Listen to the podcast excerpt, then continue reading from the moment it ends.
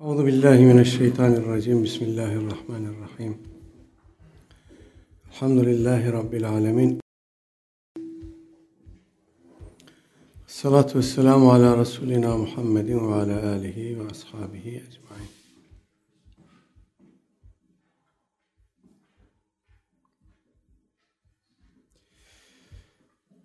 Sünnetin muhafazası, sünnetle amelin muhafazası, korunması, buna devam ile ilgili teşekkür ederim kardeşim. Bahisteki hadisleri okuyorduk.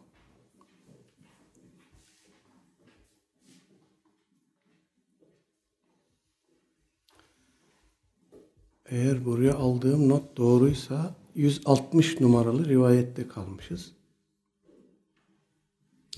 Şöyle bir hadis öncesine gideyim. 160 numaralı rivayet. An Ebi Hureyre radıyallahu anhu enne Resulullah sallallahu aleyhi ve sellem kal kullu ümmetin yedhulûnel cennete illa men eba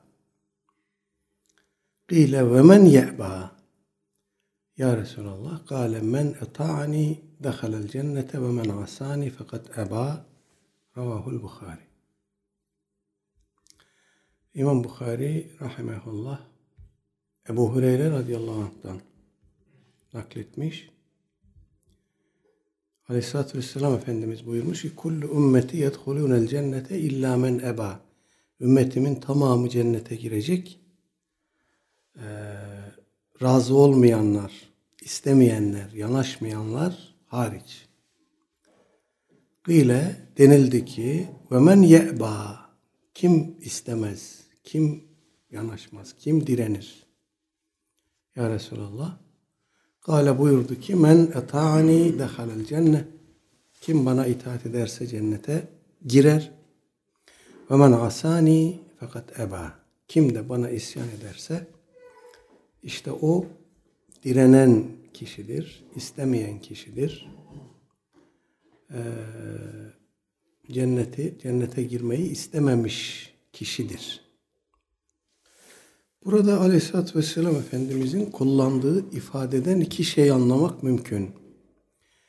Kullu ümmeti yedhulûnel cennete illâ men ebâ. Ümmetimin tamamı cennete girecek, istemeyenler, direnenler hariç. Buradaki ümmeti ifadesinden ümmeti davet anlaşılırsa bütün insanlık bu hitabın kapsamına girmiş olur. Bütün insanlar cennete girecek. İlla men eba, direnen, razı olmayan, istemeyen hariç. Onlar dışında bütün insanlık cennete gidecek. Sorulunca kimdir istemeyen, arzu etmeyen, direnen, razı olmayan kimdir diye sorulduğunda Efendimiz men ata'ani dehalel cennet. Kim bana itaat ederse cennete gider. Dolayısıyla kim benim tebligatımı kabul eder, getirdiklerime uyar, onlarla amel ederse cennete gider. Ve men asani, kim de bana asi olursa, isyan ederse fakat eba, işte o istememiş, diretmiş kişidir. Diretmiş olur. Böyle anlamak mümkün. İkincisi biraz daha dar kapsamda. Ümmeti Muhammed'in tamamı cennete gidecek, istemeyenler hariç. O istemeyenler kim? Onlar da Aleyhisselatü Vesselam Efendimiz'e itaat edenler, onun sünnetine, onun tebligatına, onun emir yasaklarına itaat edenler. Öbürleri kim peki? Direnenler, istemeyenler. Onlar da Aleyhisselatü Vesselam Efendimiz'e isyan edenler, onun sünnetine isyan edenler. Her iki şekilde anlamak da mümkün. Ama sanki bu ikinci anlama şekli biraz daha yakın duruyor. Burada Aleyhisselatü Vesselam Efendimizin cennete girecek olanları kendisine itaat edenlerle sınırlaması, böyle ifade etmesi enteresan. Yani Allah'a itaat edenler demiyor. Kur'an'ın emirlerine itaat edenler demiyor, bana itaat edenler diyor. Burası önemli. Aleyhisselatü Vesselam Efendimiz'e itaat eden Allah Teala'ya itaat etmiş olur. Men yeti'ir Resul'e fakat eta'allah. Kim Resul'e itaat ederse Allah'a itaat etmiş olur. Dolayısıyla Resul'e isyan eden Allah'a isyan etmiş olur. Aynı kapıya çıkar. İkinci bir mesele burada. Aleyhisselatü Vesselam Efendimiz bana ittiba edenler dememiş. İtaat edenler demiş. Yani aklına yatsın yatmasın, içine sinsin sinmesin, izah etsin edemesin, benim getirdiklerime itaat edecek. Baş göz üstüne diyecek ve onu kabul edecek, gereğiyle de gücü yettiğince amel edecek. İtaat, bu daha evvelde açıklamıştık. Dolayısıyla akılla izah edemiyoruz. Bilimsel verilerle izah edemiyoruz. Bugünün insanının anlayışına yaklaştıramıyoruz bir takım şeyleri. Hadisle sabit diye, Kur'an'da geçmiyor diye bu tarz şeylere de bu hadis kapsamında mutlaka değinmemiz lazım. Bunları bu çerçevenin içine almamız lazım. Her halükarda Aleyhisselatü Vesselam Efendimiz'e bir itaat söz konusu, işin merkezinde o var. Dolayısıyla bu itaati sağlayan, buna riayet eden cennete gidecek, öbürleri istisna. Birinci anlama şeklinde bu istisna olanlar ebedi cehenneme gidecek demektir. İman etmedi çünkü, küfürde kaldı, Efendimiz'e isyan etti. Akıbeti ebedi azap olacak. İkinci anlama şeklinde biraz tafsilat lazım. Eğer tevbe etmeden ölürse, eğer Allah Teala reysen bağışlamazsa, böyle kimseler cehennemde azap görecek. Kalbinde zerre kadar iman bulunan kişi cehennemde ebedi kalmayacağına göre böyle kimseler cehennemde suçları kadar, cürümleri kadar azap gördükten sonra cennete gidecekler. Burada da bu tafsilatı zikretmemiz lazım. Ama ben buradaki bu itaat vurgusundan böyle bir şey de seziyorum, hissediyorum ki ben Kur'an'ın emirlerine, yasaklarına inandım. Bu kitabın Allah'tan geldiğine iman ettim. Bu peygamberin hak peygamber olduğuna iman ettim diyen bir kimsenin ben Kur'an'ın şu ayetine inkiyat etmeyeceğim, şu emri tutmayacağım demesi çok mümkün görünmüyor. Ama Efendimizin sünneti hakkında bunu şeytani bir yolla, şeytani bir teville yapıyorlar. O da işte bu hadisle sabit meselesi. Hadisle sabit olması sanki herhangi bir İslami hükmün hadisle sabit olması bir zaaftır. O hükmün İslami olup olmadığını tartışmalı kılan bir şeydir. Dolayısıyla buradan Peygamber Aleyhisselatü Vesselam'ın sünnetiyle, talimatlarıyla amel etmemeye bir kapı açılıyor gibi görünüyor. Hadisle sabit olunca sübutunda bir problem çıkıyor. Dolayısıyla bağlayıcı olmaktan uzaklaşıyor. Kur'an'la sabit olsaydı amel edecektik tavrı burada böyle bir mızmızlanma olarak önümüze çıkıyor. Bir şeyin hadisle sabit olması bizatihi o şeyi gayri İslam'ı yapmaz. O şeyi şüpheli de yapmaz. En fazla hadis sahihse ve haberi vahidse onu zanni yapar. Zanni bir şeyle, zanni olan sübutu, zanni olan bir şeyle amel etmek kişiyi İslam olmaktan çıkarır mı? Çıkarmaz. Tam tersine biz hayatımızın pek çok noktasında, pek çok hususta zanni delillerle amel ediyoruz. Bu kaçınılmaz bir şey. Her konuda kat'iyet isterseniz, sübut noktasında kat'iyet isterseniz bu dini yaşayamazsınız. Böyle olsa Allah Teala bu dinin her detayını, emirlerinin, yasaklarının, tergiplerinin, teşviklerinin her detayını bizzat Kur'an ayetleriyle tek tek açıklardı. Böyle yapmamış. Böyle yapmayıp işi Resul Aleyhisselatü Vesselam'a havale edince detayı orada tahakkuk etmiş. Demek ki Allah Teala'nın bu dinin bir kısım meselelerinde zanla amel muradı var. Allah Teala yeter ki bu zannı galip olsun, şüphe seviyesine düşmesin, zannı galip olsun. İlmi yakîn olmasa bile Cenab-ı Hak bu dinin pek çok detayında böyle sübutu bu seviyedeki hususlarla amel etmemizi murad etmiş. Bütün bunlar usul, özellikle usul-i fıkıh ilminde detaylarıyla açıklanmış. Biz Kur'an'dan başka delil tanımayız diyenler de aslında zandan başka bir şeyle amel etmiyor. Çok enteresan bir şey bu. Zanla amel ediyorlar. Pek çok Kur'an ayetini yorumlarken, anlatırken, kafalarına göre tevil ederken aslında zanla hareket ediyorlar. Ondan sonra da kalkıp Allah'ın hükmü böyledir diyorlar utanmadan. Eğer zanla amel edeceksek bu meşruysa tek başına Aleyhisselatü Vesselam Efendimiz'e dayanan bir zan, başka herhangi bir insana dayanan bir zandan hiç şüphesiz evladır. Birisinin hakkiyetinden şüphemiz yok, öbürünün adresi bulanık. Doğru anlayıp anlamadığı, doğru bir niyetle hareket edip etmediği, doğru yeterli seviyede donanıma sahip olup olmadığı noktasında sıkıntılar olan bir adrestense biz haberi vahitlerle, onların zanniyetiyle amel etmeyi öbürüne tercih ederiz. Kaldı ki zanla amel sadece sübut noktasında olmaz, delalet noktasında da olur. Pek çok Kur'an ayetinin nasıl anlaşılması gerektiği konusunda biz zanla amel ediyoruz.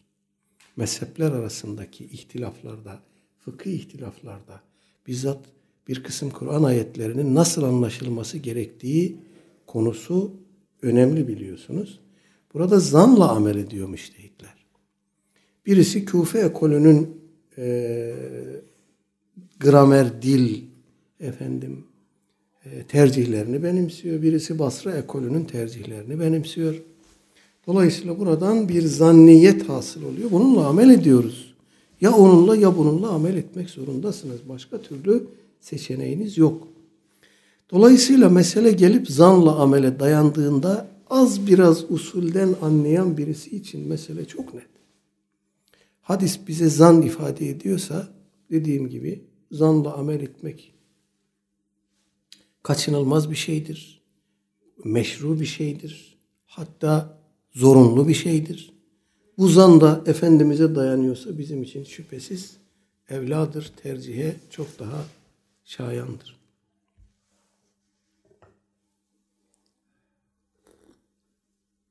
Hocam, dinin bu şekilde zanla hareket edilebilecek halde olması kesinlikle içermemesi aynı konuda. Yani Allah'ın muradıdır. Hiç şüphesiz, hiç şüphesiz, hiç şüphesiz, hiç şüphesiz. Bilimsel kesinlik, bilimsel gerçeklik gibi yani buna çok itibar edilen bir çağda bu zan ve şüphelerin kol gezdiği bir dinden insanları uzaklaştırmak gibi bir hava istirilmesinin sebebi midir acaba? Çünkü günümüzde her şey çok kesin olan daha iyidir. Net olan, ispatlı olan iyidir üzerine gidiyor. Böyle düşünüyor herkes. Böyle düşünüyoruz aslında. Din çok bulanık. Demek ki bir şüphe var, bir sıkıntı var gibi bir algı yaratıyor aslında. Biz ona nasıl bakmalıyız? Nasıl bu bakış açısı bilmiyorum bir kısım Kur'aniyyun tarafından ifade ediliyor mu? Dinde her meselede kat'iyet gerekir. Öyle diyorlarsa kendi durdukları yeri gayrimeşru ilan etmiş olurlar. Çünkü her biri Kur'an ayetlerini anlarken kendi zannıyla hareket ediyor. Burada zan var. Yani bugün pek çok tırnak içinde Kur'an uzmanının pek çok ayet-i kerimeyi önceki ulemanın anlayışından farklı anlama ısrarında olduğunu biliyoruz. Bunu nasıl bir zeminde yapıyorlar? Onlar öyle anladı diyorlar. Ben böyle anlıyorum. Böyle anlamak da mümkündür, doğrudur diyorlar. Ama %100 bu doğrudur derlerse buna kargalar güler. %100 doğru olsaydı en azından bugün yaşayan Kur'an uzmanlarının kendi aralarında ihtilaf etmiyor olmaları gerekirdi. Ama ediyorlar. Yani Mustafa Öztürk Caner Taslaman'la dalga geçiyor Canergiller diye. Mustafa İslamoğlu'yla dalga geçiyor. Bunlar merdiven altı tefsircidir diye. Hangisi doğru? Dolayısıyla kendi aralarındaki ihtilaf da bizatihi ortaya koyuyor ki işin içinde bir zanniyet var. Böyle bir zanniyette biz asırların birikimini, müktesebatını mı tercih edeceğiz? Müktesebatı, birikimi, ehliyeti son derece tartışmalı. Ahir zaman uzmanlarını mı tercih edeceğiz? Bu evet yani son tahlilde kişinin kendisine kalmış bir şey ama azıcık aklı başında olan insan da burada bir tereddüt yaşamaz. İkinci bir husus, her konuda kat'iyet gerekir derseniz bu dinin ameli alanıyla ilgili bir çıkmaza girersiniz. Ameli konularda nasıl kat'iyet isteyeceksiniz? Bizatihi Kur'an ayetlerinin özellikle muamelatla ilgili Kur'an ayetlerinin pek çoğu farklı anlamaya müsait. Sahabeden bu yana bunlar farklı anlaşılmış. Bir kısım fakih alim sahabiler öyle düşünmüş, bir kısmı öyle düşünmüş. Böyle olunca işin içinde bir zannilik kaçınılmaz olarak var. Bunu nasıl ortadan kaldıracağız? Hadi biz dinin hiçbir alanında zanni hükümle amel etmeyeceğiz diyelim. Bunu nasıl ortadan kaldıracağız bu zanniliği? Abdest hayatındaki zanniliği, namazın pek çok unsuruyla ilgili zanniliği, abdesti bozan pek çok hususla ilgili zanniliği nasıl ortadan kaldıracağız? En temel meseleler bunlar. Dolayısıyla bu altı boş bir iddia. Bir zandan daha düşük seviyede bir vehim yani. Evet. Hocam bu tevatür yönüyle veya haberi vahit olmayan hadisler de aynı zan kapsamında değerlendirilmiyor. Şimdi şöyle hadis usulü ulemasının bunlar mütevatirdir dediği hadisler. Bu hadislerin diyebilirim ki kahir ekseriyeti %95'i belki. Fıkıh usulü ulemasına göre tevatür değil, mütevatir değil. Fıkıhçılara göre düşünürsek %95'i belki %99'u mütevatir değil. Onların tevatür dediklerine göre değerlendiriyor. O zaman işte mütevatir hadis bulamayız. Yani hadis usulü ulemasına göre Miraç hadisleri mütevatirdir. Kabir azabı ile ilgili hadisler mütevatirdir. Ama fıkıh usulü uleması böyle bakmıyor. Bunlar meşhurdur diyor, mütevatir değil. Fıkıh usulü uleması tevatürü farklı tarif ediyor. Oradan kaynaklanıyor bu. Yani İşte bir şehir ahalisi, sayıya hesaba gelmeyecek kadar kalabalık insanlar. Hatta tevatürün ravilerinde İslam şartı bile aramıyor usul-i fıkıh uleması. Müslüman olması şart değildir diyor. O kadar büyük kalabalıklar naklediyor ki bunları. Bunların arasından Müslüman olmayanları seçsen ayırsan işin anlamı kalmaz. Tevatüre halel gelir. Yani Müslümanı, gayrimüslimi ortaklaşa bunun doğru olduğunu naklediyorlar. Buna tevatür diyoruz. Mesela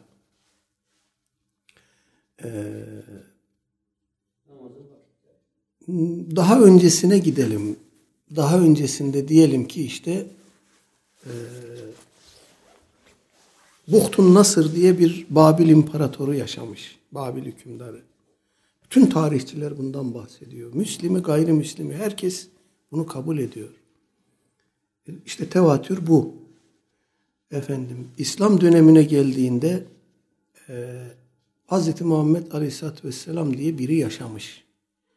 Mekke'de doğmuş, Medine'ye hicret etmiş, orada vefat etmiş. Müslimi, gayrimüslimi bunu kabul ediyor. İnkar eden kimse yok. Böyle bir yaşamadı diyen kimse yok. İşte tevatür bu. Efendim. Namazların rekat adetleri, vakitleri,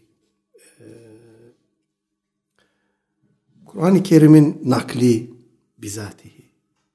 Dolayısıyla bütün bu unsurların naklinde biz ravileri sayamıyoruz.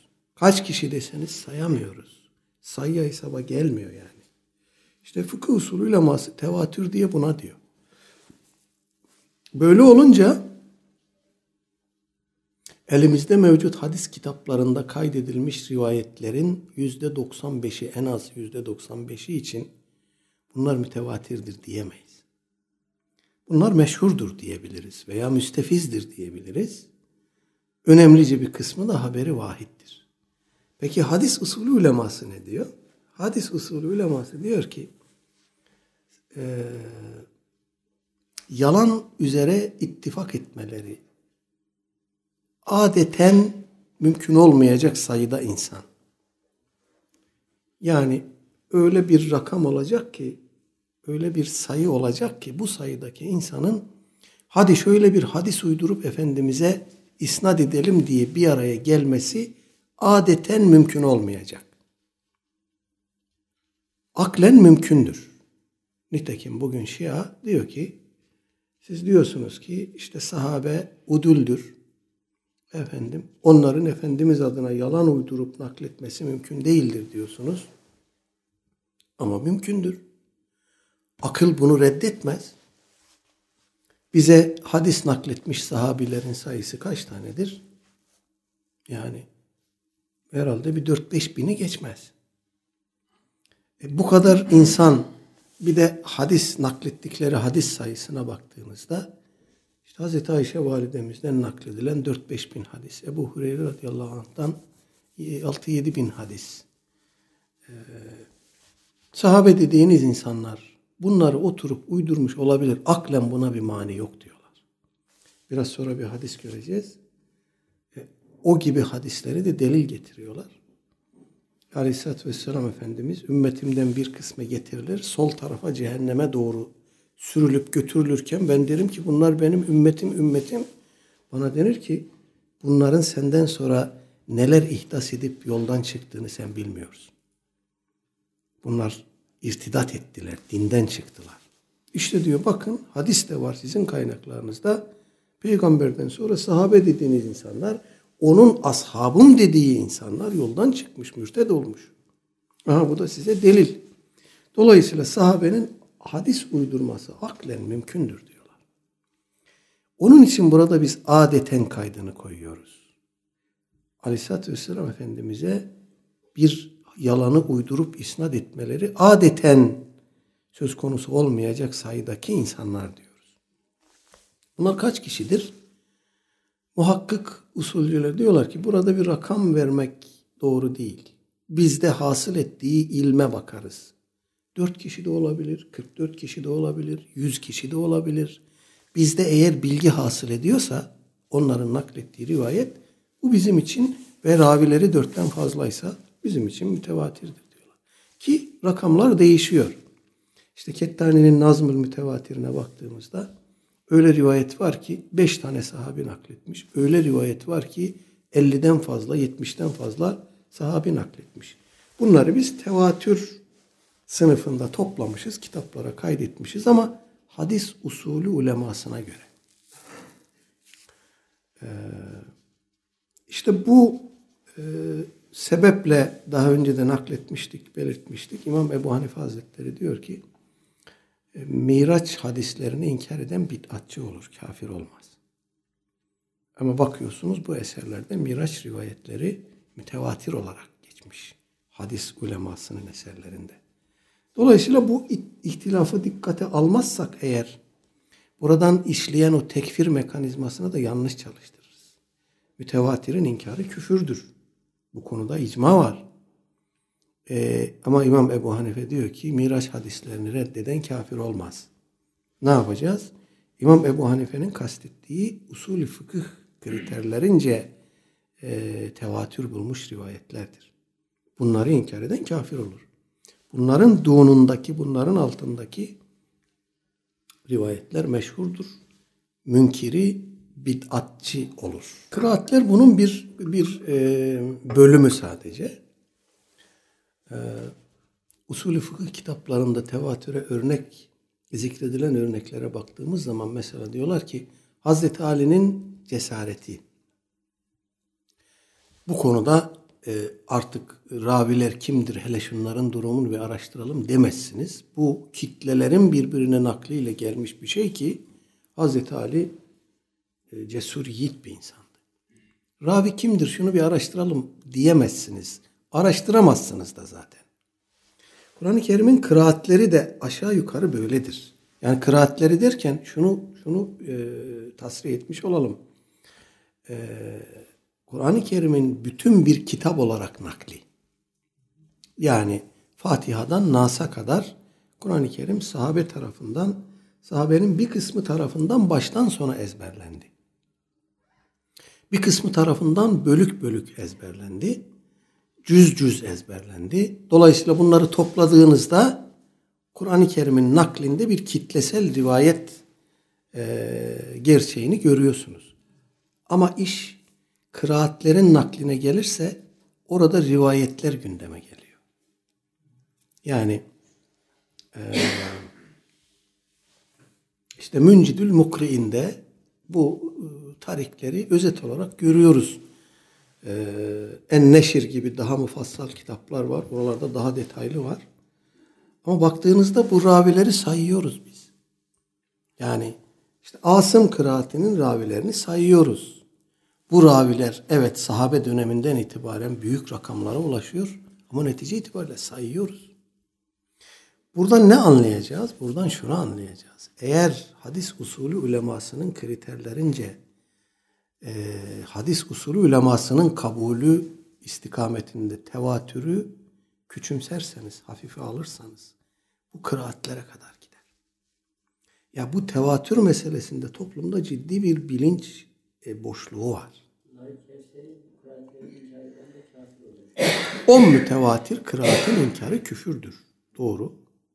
Çünkü bunların her birinin, her bir nesilde kitlesel nakli var. Hatta 10 değil 7 mütevatir kıraat için bunu söylüyor. Artı 3 için de diyor ki bu araştırıldığında tevatür bulduğu ortaya çıkan şeyler olduğundan araştırma durumunda olanlar tekfir olunur. Sıradan insanlar değil. Burada geçmiş ulemanın kitaplarında çok kavram olarak yer almamış bir şey çıkıyor karşımıza. O da araştırılarak ortaya konmuş tevatür. İşte İbn Hacer'in istidlali ya da nazari tevatür dediği şey bu. Oturup araştırıyorsunuz. Hele ben bu kıraatin ravilerini bir araştırayım diyorsunuz. Kaynakları koyuyorsunuz önünüze. Tek tek araştırıyorsunuz. Ama usul-i fıkıh uleması diyor ki bu ravileri araştıramazsınız. Gücünüz yetmez buna. Sayamazsınız. Benim kabul ettiğim tevatürün kıstası budur diyor. Evet, kısmet olursa bu bahisleri inşallah daha uzun uzun konuşuruz. Ama meselenin düğümlendiği bir nokta var.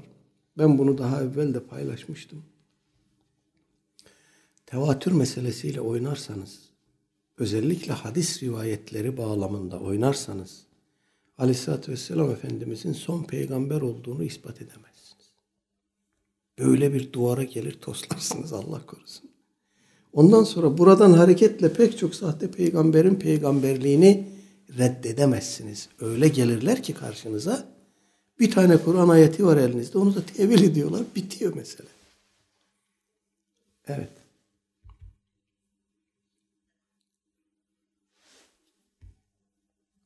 ...161 numaralı hadis. An Ebi Muslim'in ve kîle Ebi İyâs'in Selemet ebni Amr ibnil Ekva'i radıyallahu anhu enne raculen ekele inde Resulillahi sallallahu aleyhi ve selleme bişimalihi ve kâle kul bi yeminik kâle la estati' kâle la estata' lestata'te ma mena'ahu illel kibru fema refa'ha illa fihi revahu Müslim.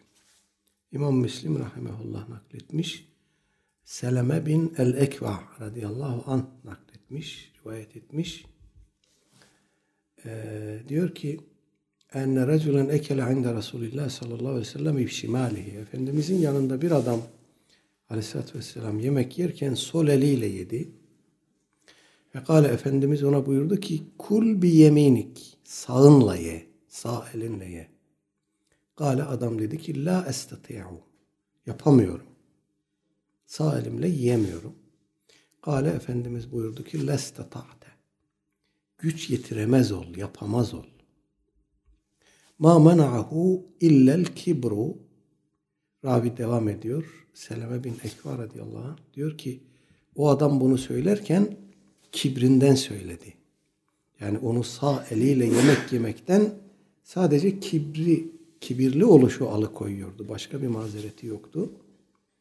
فَمَا رَفَعَهَا اِلَّا ف۪يهِ. O günden sonra sağ elini ağzına götüremez oldu. Evet, rivayet açık. Sağ elle yemek yemek müstehaptır. Bazılarına göre sünnettir. Sünnet-i müekkede değil ama sol eliyle yemek yiyen bir kimse bid'atçı olmaz, günahkar olmaz. Sadece evla olana aykırı hareket etmiş olur. Ama buna rağmen eğer bunu sünnete, Efendimiz Aleyhisselatü Vesselam'a muhalefet kastıyla yaparsa o zaman küfrü gündeme gelir. Aleyhisselatü Vesselam Efendimizin o adama yapamaz ol, güç yetiremez ol buyurmasındaki şey de bu. Hikmet de bu. Aleyhisselatü Vesselam Efendimiz adamın kibir sebebiyle sağ eliyle yemediğini gördü. Bunu biliyordu. Uyardığı halde adam da böyle bir ukalaca cevap verince Efendimiz ona böyle bir beddua etti. Sahabe arasında bizim sahabi diye tanıdığımız hadis rivayetlerinden böyle bildiğimiz insanlar arasında böyle şeyler yapanlar olur mu? Özellikle işte çölden gelmiş, Efendimiz Aleyhisselatü Vesselam'ın yanında bir gün, üç gün, birkaç saat kalmış, sonra tekrar dönmüş insanlar arasında böyleleri vardır. Ve Aleyhisselatü Vesselam Efendimizin vefatından sonra irtidat etmiş olanların kahir ekseriyeti de bunlardır. Çöl bedevisi gelmiş, Efendimiz Aleyhisselatü Vesselam'ın yanında bir süre kalmış. Hani o bedeviler iman ettik derler. De ki iman etmediniz, Müslüman olduk deyin. İslam sizin iman kalbinize henüz yerleşmedi. İslam olduk deyin. Hitabına muhatap bunlar. Tam iman kalbine yerleşmeden dönmüş gitmiş. Sonra en küçük bir sarsıntıda, en küçük bir şüphede gerisin geri irtidat etmiş. Böyle kimselerdir Allah-u alem. Biraz sonra gelecek olan rivayette bahis konusu olanlar da işte bunlardır. Burada Aleyhisselatü Vesselam Efendimizin bizim için örnekliğinin bizim Sünen-i Zevait dediğimiz şeyleri de kapsadığını, bunları da ihtiva ettiğini görüyoruz. Bu hadisten böyle bir ders çıkarıyoruz. Sahabe-i kiram arasında mazeretsiz olarak sol eliyle yemek yiyen kimse yoktu. Sahabe-i kiram arasında Efendimiz Aleyhisselatü Vesselam'ın yaptığı bir şeyi mazeretsiz olarak farklı bir şekilde yapmayı hayat tarzı edinmiş kimse yoktu. Yani cibilli hadiselerden bahsediyoruz. Hazreti Ömer radıyallahu anh halife olduğunda bir cübbe almıştı kendisine. O cübbenin kolları uzundu biraz. Onu eliyle yırtarak kollarını kısalttı. Sonra dediler ya işte makas var, makasla yok dedi. Ben Efendimizin böyle yaptığını görmüştüm. Hatta buradan böyle telleri sarkıyordu, ipleri sarkıyordu. Ben de onun yaptığı gibi yapmak istedim. Onun için böyle yaptım.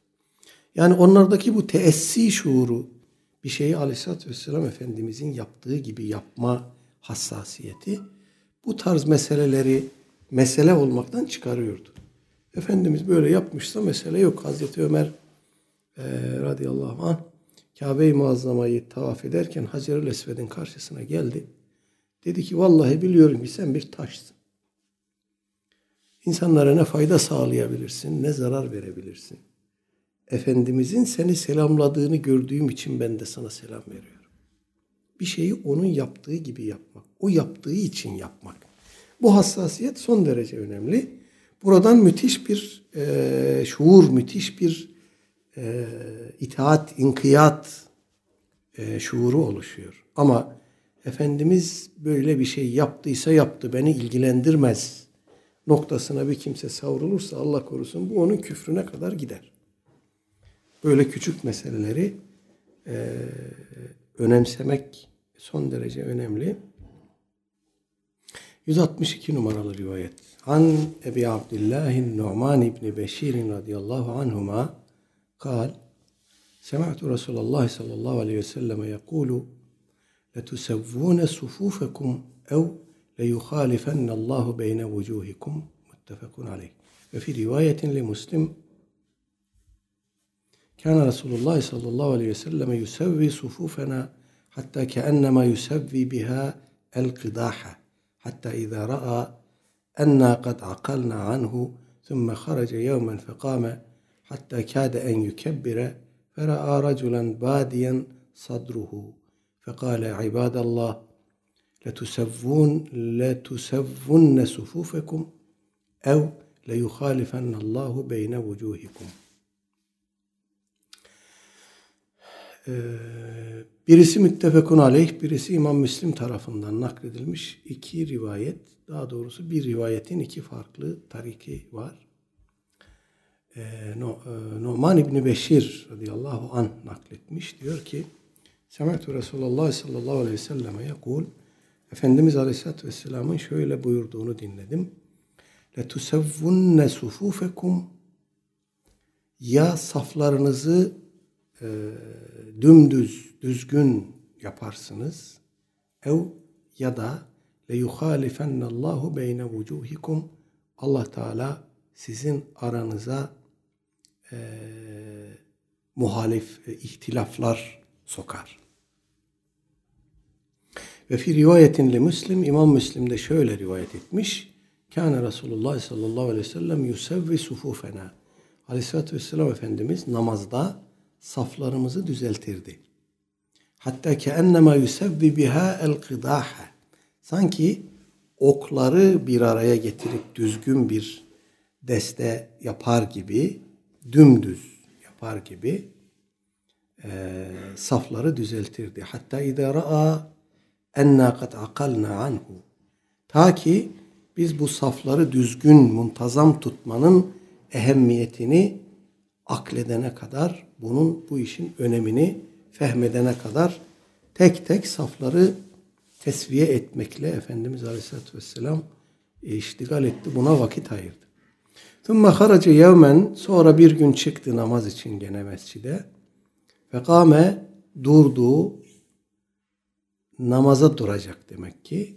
Hatta kâde en yükebbira neredeyse tekbir alacak oldu. فَرَاءَ رَجُلًا بَادِيًا صَدْرُهُ Bir adam gördü safta. Adamın göğsü saftan biraz önde duruyor. Biraz öne çıkmış. Fekale bunun üzerine buyurdu ki ibadallah Allah'ın kulları letusevvunne sufufekum ya saflarınızı dümdüz düzgün muntazam yaparsınız ev leyuhalifennallahu beyne vucuhikum ya da Allah Teala yüzleriniz arasına ihtilaflar sokar. Bu yüzleriniz arasına ihtilaflar sokar demek yüzlerinizi başka taraflara dönersiniz anlamında bir tabir yani birbirinizden uzaklaşırsınız. Kalpleriniz arasındaki ülfet, kalplerinizdeki ülfet ortadan kaybolur. Birbirinizden uzaklaşırsınız. Bu hadis-i şerif hakikaten son derece günümüzde bilhassa hissettiğimiz, yakından yaşadığımız bir hakikate parmak basıyor. Biz bugün ümmeti Muhammed olarak namazda birbirimize değmemeye özel bir gayret sarf ediyoruz. Benim cuma namazını sıklıkla kıldığım mahalledeki bir camide caminin sol tarafı hep boş kalır. Gelen kapının ağzına birikir. Yeni girenlere de orada bir engel teşkil ederler. Caminin sol tarafı boş kalır. Hemen namazı kılıp da çıkayım diye farza duracağımız zaman mutlaka hep oradaki birileri ikaz eder. Cemaat, caminin solu boş. Cemaat sol tarafa geçin diye İmam Efendi de ikaz ettiği halde ön safları doldurun. Sonra arka saflara geçin filan diyerek ama ısrarla o kapının ağzına birikiyoruz. Hadi bunu yaptık. Saflarda düzgün dursak, muntazam dursak, birbirimize değsek bunu da yapmıyoruz. Safların arasında boşluklar var. Hani şöyle ön safı şöyle hafifçe bir aralayarak araya ben de sıkışayım deseniz ters bakıyorlar bu defa. Kardeşim camide yer mi kalmadı geldin burada bizi sıkıştırıyorsun diyorlar. Bunu ben çok yaşadım. Önünüzdeki safta bir boşluk var. Yani böyle sağdan 3 kişi, soldan 3 kişi hafif yanaşsa ortaya 1 kişilik yer açılacak. Yanaşmıyoruz. O alanı tekelleştiriyoruz. Orası bize ait. Ben buradan ileri de gitmem, sağa da oynamam, sola da gitmem. Kimse de bana değmesin. Bırakın rahat rahat namaz kılayım der gibiyiz yani. Oysa oradaki bu dağınıklık kalplerimizdeki dağınıklığa yol açıyor. Onun için birbirimizi sevemiyoruz. Onun için birbirimize hangi gruptan, hangi cemaatten, hangi hizipten olursak olalım birbirimize kardeş muhabbeti duyamıyoruz. Onun için kendi doğrularımızı mutlaklaştırıp buna muhalefet eden, bunu kabul etmeyen başkalarını her türlü ağır ithamla itham ediyoruz. Her türlü çirkin ifadenin muhatabı yapıyoruz. Mesele buradan kaynaklanıyor. Orada yan yana, omuz omuza, birbirine değecek şekilde durmamamız nedendir? Kalplerimiz ayrışmış ondan. Birbirini çok seven 2 insan düşünün. Ya da baba oğul gittiniz camiye düşünün. Çok samimi 2 arkadaş gittiniz düşünün. Birbirinize değmek size farklı bir elektrik verir. Oradan farklı bir maneviyat hissedersiniz. Birbirinize o maneviyat yansır. Hakikaten yani yaptığınızda görüyorsunuz. Ben yaptığımda görüyorum. Bu yanımdaki benim kardeşim. Ben onunla şu anda aynı safta Cenab-ı Hakk'ın huzurunda. Ben bunu hissediyorum. Ama bu yakınlığı, bu ülfeti hissetmemek için adeta bir özel gayret sarf ediyoruz. Bir bunu kırabilsek, şeytanın bacağını burada bir kırabilsek, o şeyi Cenab-ı Hak kalbimize verecek. O ülfeti, o elektriği verecek. Ama biz özellikle bundan kaçınıyoruz. Ondan sonra dışarı çıktığımızda birbirimizi tanımıyoruz.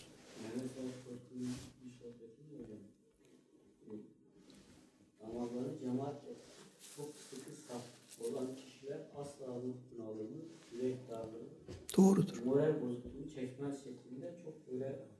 Doğrudur. Bunu hakikaten yaptığınızda hissediyorsunuz bunu yani. Oradaki o bereketi, o maneviyatı, o sekineti hakikaten hissediyorsunuz.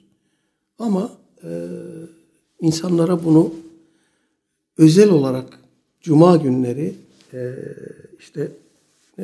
hocalarımız kürsülerden vaaz ederken bir bölümünü de buna ayırıp bir cami adabı buna her vaazda ihtiyaç var. Her vaazda. Çünkü bir kere söylemekle olmuyor. Unutulup gidiyor. Bakıyorsunuz insanlar hutbede cep telefonuyla oynuyor. İmam Efendi hutbe irad ediyor. İnsanlar cep telefonunda ya oyun oynuyor, ya mesajına bakıyor, ya Twitter'da, Facebook'ta dolaşıyor. Yani orada bir an evvel şu imam bu hutbeyi bitirse de şu farzı kılıp kurtulsak buradan der gibi duruyoruz adeta camide. Yani böyle bir namaz Cenab-ı Hak nezdinde ne kadar bizi kurtarır, ne kadar makbule geçer bilmiyorum. Bu adaba şiddetle ihtiyacımız var. Bunun ısrarla anlatılmasına cami cemaatine ihtiyacımız var. Evet, böyle olduğu için bakıyorsunuz İslam dünyasına hatta uzağa gitmeyelim Türkiye'ye, ülkemize. Kalplerimiz paramparça. Birbirimizi sevemiyoruz. Birbirimize hoşgörüyle, toleransla bakamıyoruz. Oysa aralarımızdaki ihtilaflar, bütün bu grupların birbiriyle arasındaki ihtilaflar çoğunluğu itibariyle, kahir ekseriyeti itibariyle detay. Buralarda bile öyle bir ayrışıyoruz ki Avrupa'ya gittiğinizde, Amerika'ya gittiğinizde görüyorsunuz camiler ayrı. Kimse kimsenin cemaatine. Bu son zamanlarda kırılmaya başladı biraz. Kimse kimsenin camiine, cemaatine gitmiyor. Kimse kimsenin etkinliğine katılmıyor. Her grup kendi içinde kullu hizbin bimâ ledeyhim ferihûn. Allah Teala kalplerimize ülfet versin. 163 numaralı rivayet. An Ebi Musa radıyallahu anhu kâl: İhtaraka beytun bil Medine ala ehlihi minel leyli. فَلَمَّا حُدِّثَ رَسُولُ اللّٰهِ صَلَّى اللّٰهُ عَلَيْهِ وَسَلَّمَ بِشَأْنِهِمْ قَالَ اِنَّ هَذِهِ النَّارَ عَدُوٌّ لَكُمْ فَاِذَا نِمْتُمْ فَاطْفِئُوهَا عَنْكُمْ مُتَّفَقٌ عَلَيْهِ. İmam Bukhari ve Müslim rahimehumallah Ebu Musa el-Eş'ari radıyallahu anh'tan nakletmişler. Buna göre Aleyhisselatü Vesselam Efendimiz döneminde Asr-ı Saadet'te Medine'de bir ailenin evi onlar içindeyken yanmış. Yangın çıkmış bir evde. İçindekilerle birlikte ev yanmış. Bu durum Aleyhisselatü Vesselam Efendimiz'e anlatıldığında buyurmuş ki İnne hâdihin nâre aduvvun lekum. Şüphesiz ki bu ateş sizin düşmanınızdır. Fe idâ nimtum, uyuduğunuz zaman fatfi'uha ankum, ateşi söndürün. Evet, Aleyhisselatü Vesselam Efendimizin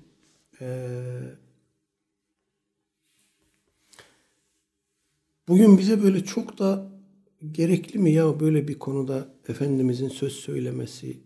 Zaten insan bunu yapar diye düşünebileceğimiz pek çok tavsiyesi, talimatı, emri var.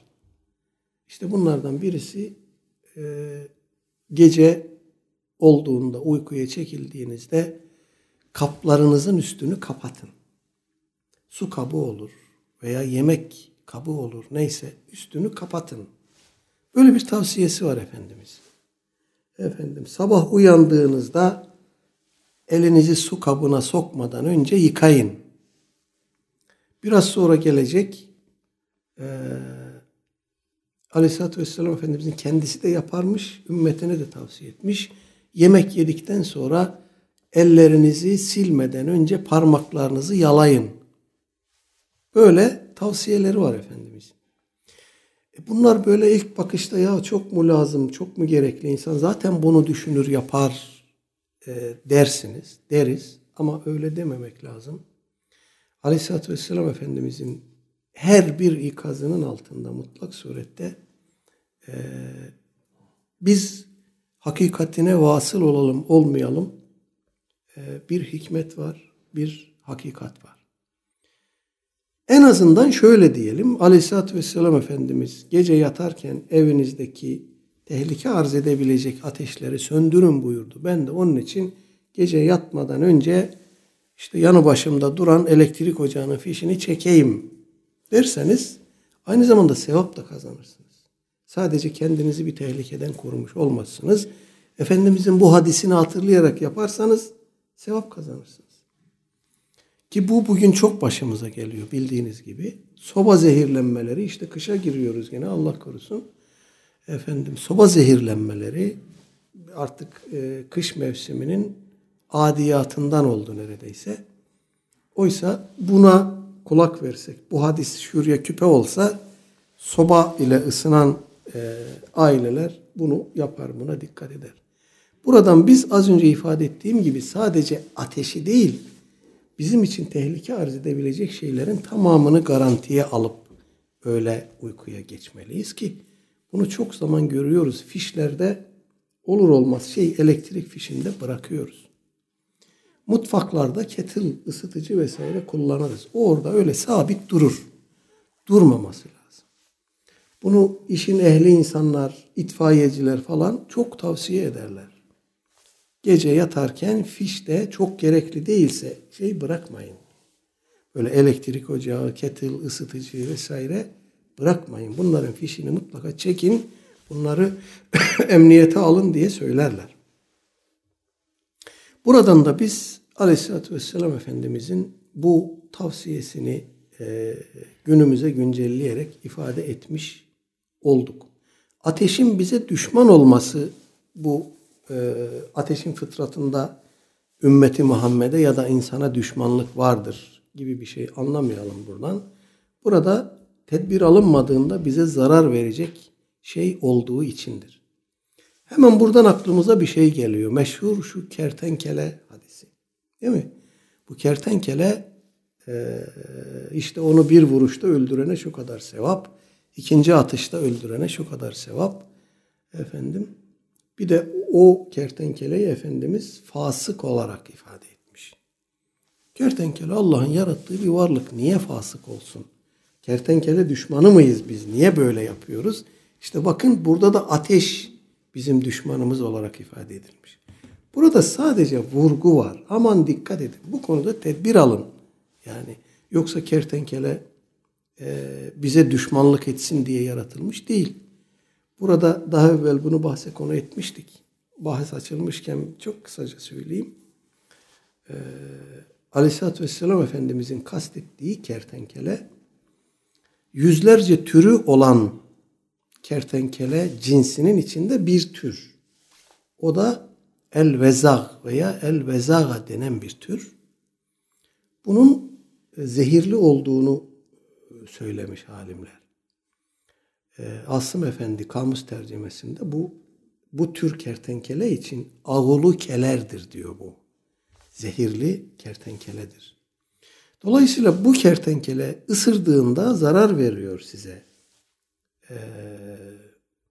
Evet belki öldürmüyor insanı ama ciddi oranda zarar veriyor. Hatta buradan bir şey daha söyleyelim. Aleyhisselatü Vesselam Efendimizin acve hurması tavsiyesi var. Hararetle, şiddetle.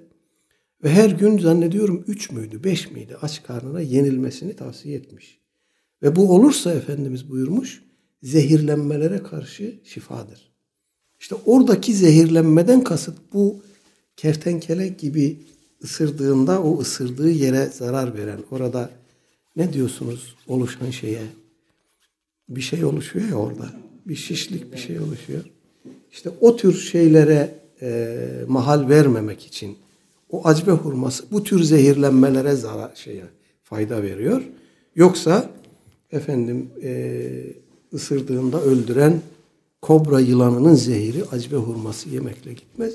Bunları hep böyle bir yakın plan tahliliyle mercek altına alıp incelemek lazım. Ulema böyle yapmış. Yani bu acve hurmasındaki bu tavsiye ne tür zehirlere iyi gelir dendiğinde oturmuş incelemişler. Efendim İbn Sina gibi tabiplerin tavsiyelerine kulak asmışlar. Demişler ki bu böyle zehirli örümcek, zehirli kertenkele tarzı şeylerin, böceklerin, ısırganların zehirlemesine, ısırma sonucu zehirlemelerine karşı şifadır demişler. Burada da ateşin düşman olarak ifade edilmesinde böyle bir anlatım var. 164 numaralı hadis. Ve anhu ey Ebu Musa'l Eş'ari. An Ebi Musa'l Eş'ari radıyallahu anhu. قال رسول الله صلى الله عليه وسلم إن مثل ما بعثني الله به من الهدى والعلم كمثل غيث أرحمك الله أصاب أرضا فكانت منها طائفة طيبة قبلت الماء فأنبتت الكلأ والعشب الكثيرة وكان منها أجادب أمسكت الماء فنفع الله بها الناس فشربوا منها وسقوا وزرعوا وأصاب طائفة منها أخرى إنما هي قيعان لا تمسك ماء ولا تنبت كلأ فذلك مثل من فقه في دين الله ونفعه ما بعثني الله به فعلم وعلم ve meselu men lem yerfa' bi zalika ra'sen ve lem yakbel hudallahi'llezî ursiltu bihi muttefakun aleyh. Gene İmam Buhari ve Müslim rahimehumallah müttefikan nakletmişler. Ebu Musa'l Eş'ari radıyallahu anh aktarmış. Diyor ki, "Kâle Resulullah sallallahu aleyhi ve sellem." Efendimiz buyurdu ki, "İnne meseli mâ ba'atenillâhu bihi minel hudâ vel ilmi." Allah Teala'nın benimle gönderdiği hidayet ve ilmin meseli şudur. "Kemeteli gaytin" bir yağmurdur onun misali ki, "Esabe ardan" bir toprağa isabet etti, bir toprağa yağdı. "Fekânet minha taifetun tayyibe." O yağdığı bölgede bir alan güzel bir toprak cinsinden oluşuyor. "Kabiletil mâ'e." O toprak yağmur suyunu kabul ediyor. "Feembetetil kele'e vel uşbel kethira." Ondan sonra o yağmur suyundan çok yeşillikler, çayırlar, ot ve bitki yetişiyor. "Ve kâne minha ecâdibu." O yağmurun isabet ettiği bir diğer bölge, ikinci bir bölge, kirli, kuru bir topraktan oluşuyor. "Emseketil mâ'e." Suyu üstünde tutuyor. "Fenefe'allahu bihennâse." Allah Teala da o toprağın üstünde tuttuğu suyla insanları menfaatlendiriyor. İnsanlar ondan yararlanıyor. "Feşeribu minha." Ondan içiyorlar. "Ve sakav." Hayvanlarını suluyorlar. "Ve zara'u." Ve tarım yapıyorlar, ekin. O suyla topraklarını, arazilerini suluyorlar. "Ve asabe taifeten minha uhra." Üçüncü bir bölgeye de düşüyor o yağmur ki, "İnnemâ hiye gî'ânun." Bu bir toprak ki ne suyu emiyor, ne yüzünde tutuyor. Engebeli, meyilli, çorak bir toprak. Yağmur suyu akıp, yüzünden yağıp akıp gidiyor. "La tumsiku ma'en." Suyu tutmuyor. "Ve la tumbitu kele'en." Ot da bitirmiyor. Bitki, ekin de bitirmiyor. "Fezalike meselu men fekuhe fi dinillahi." İşte bu Allah'ın dininde fekahet sahibi, derin ince kavrayış sahibi olan insanların meselidir. "Nefa'ahu ma ba'atenillahu bihi." İşte bu birinci grup. Yağmur suyunu emiyor, bitki bitiriyor, ot bitiriyor vesaire. Allah Teala'nın beni gönderdiği bu hidayet ve ilim o kimseler tarafından öğreniliyor. O onlara fayda veriyor. "Fe'alime." Kendisi öğreniyor. "Ve alleme." Başkasına da öğretiyor. Bu o ilk iki grup toprak cinsine misal verilmiş Efendimiz tarafından.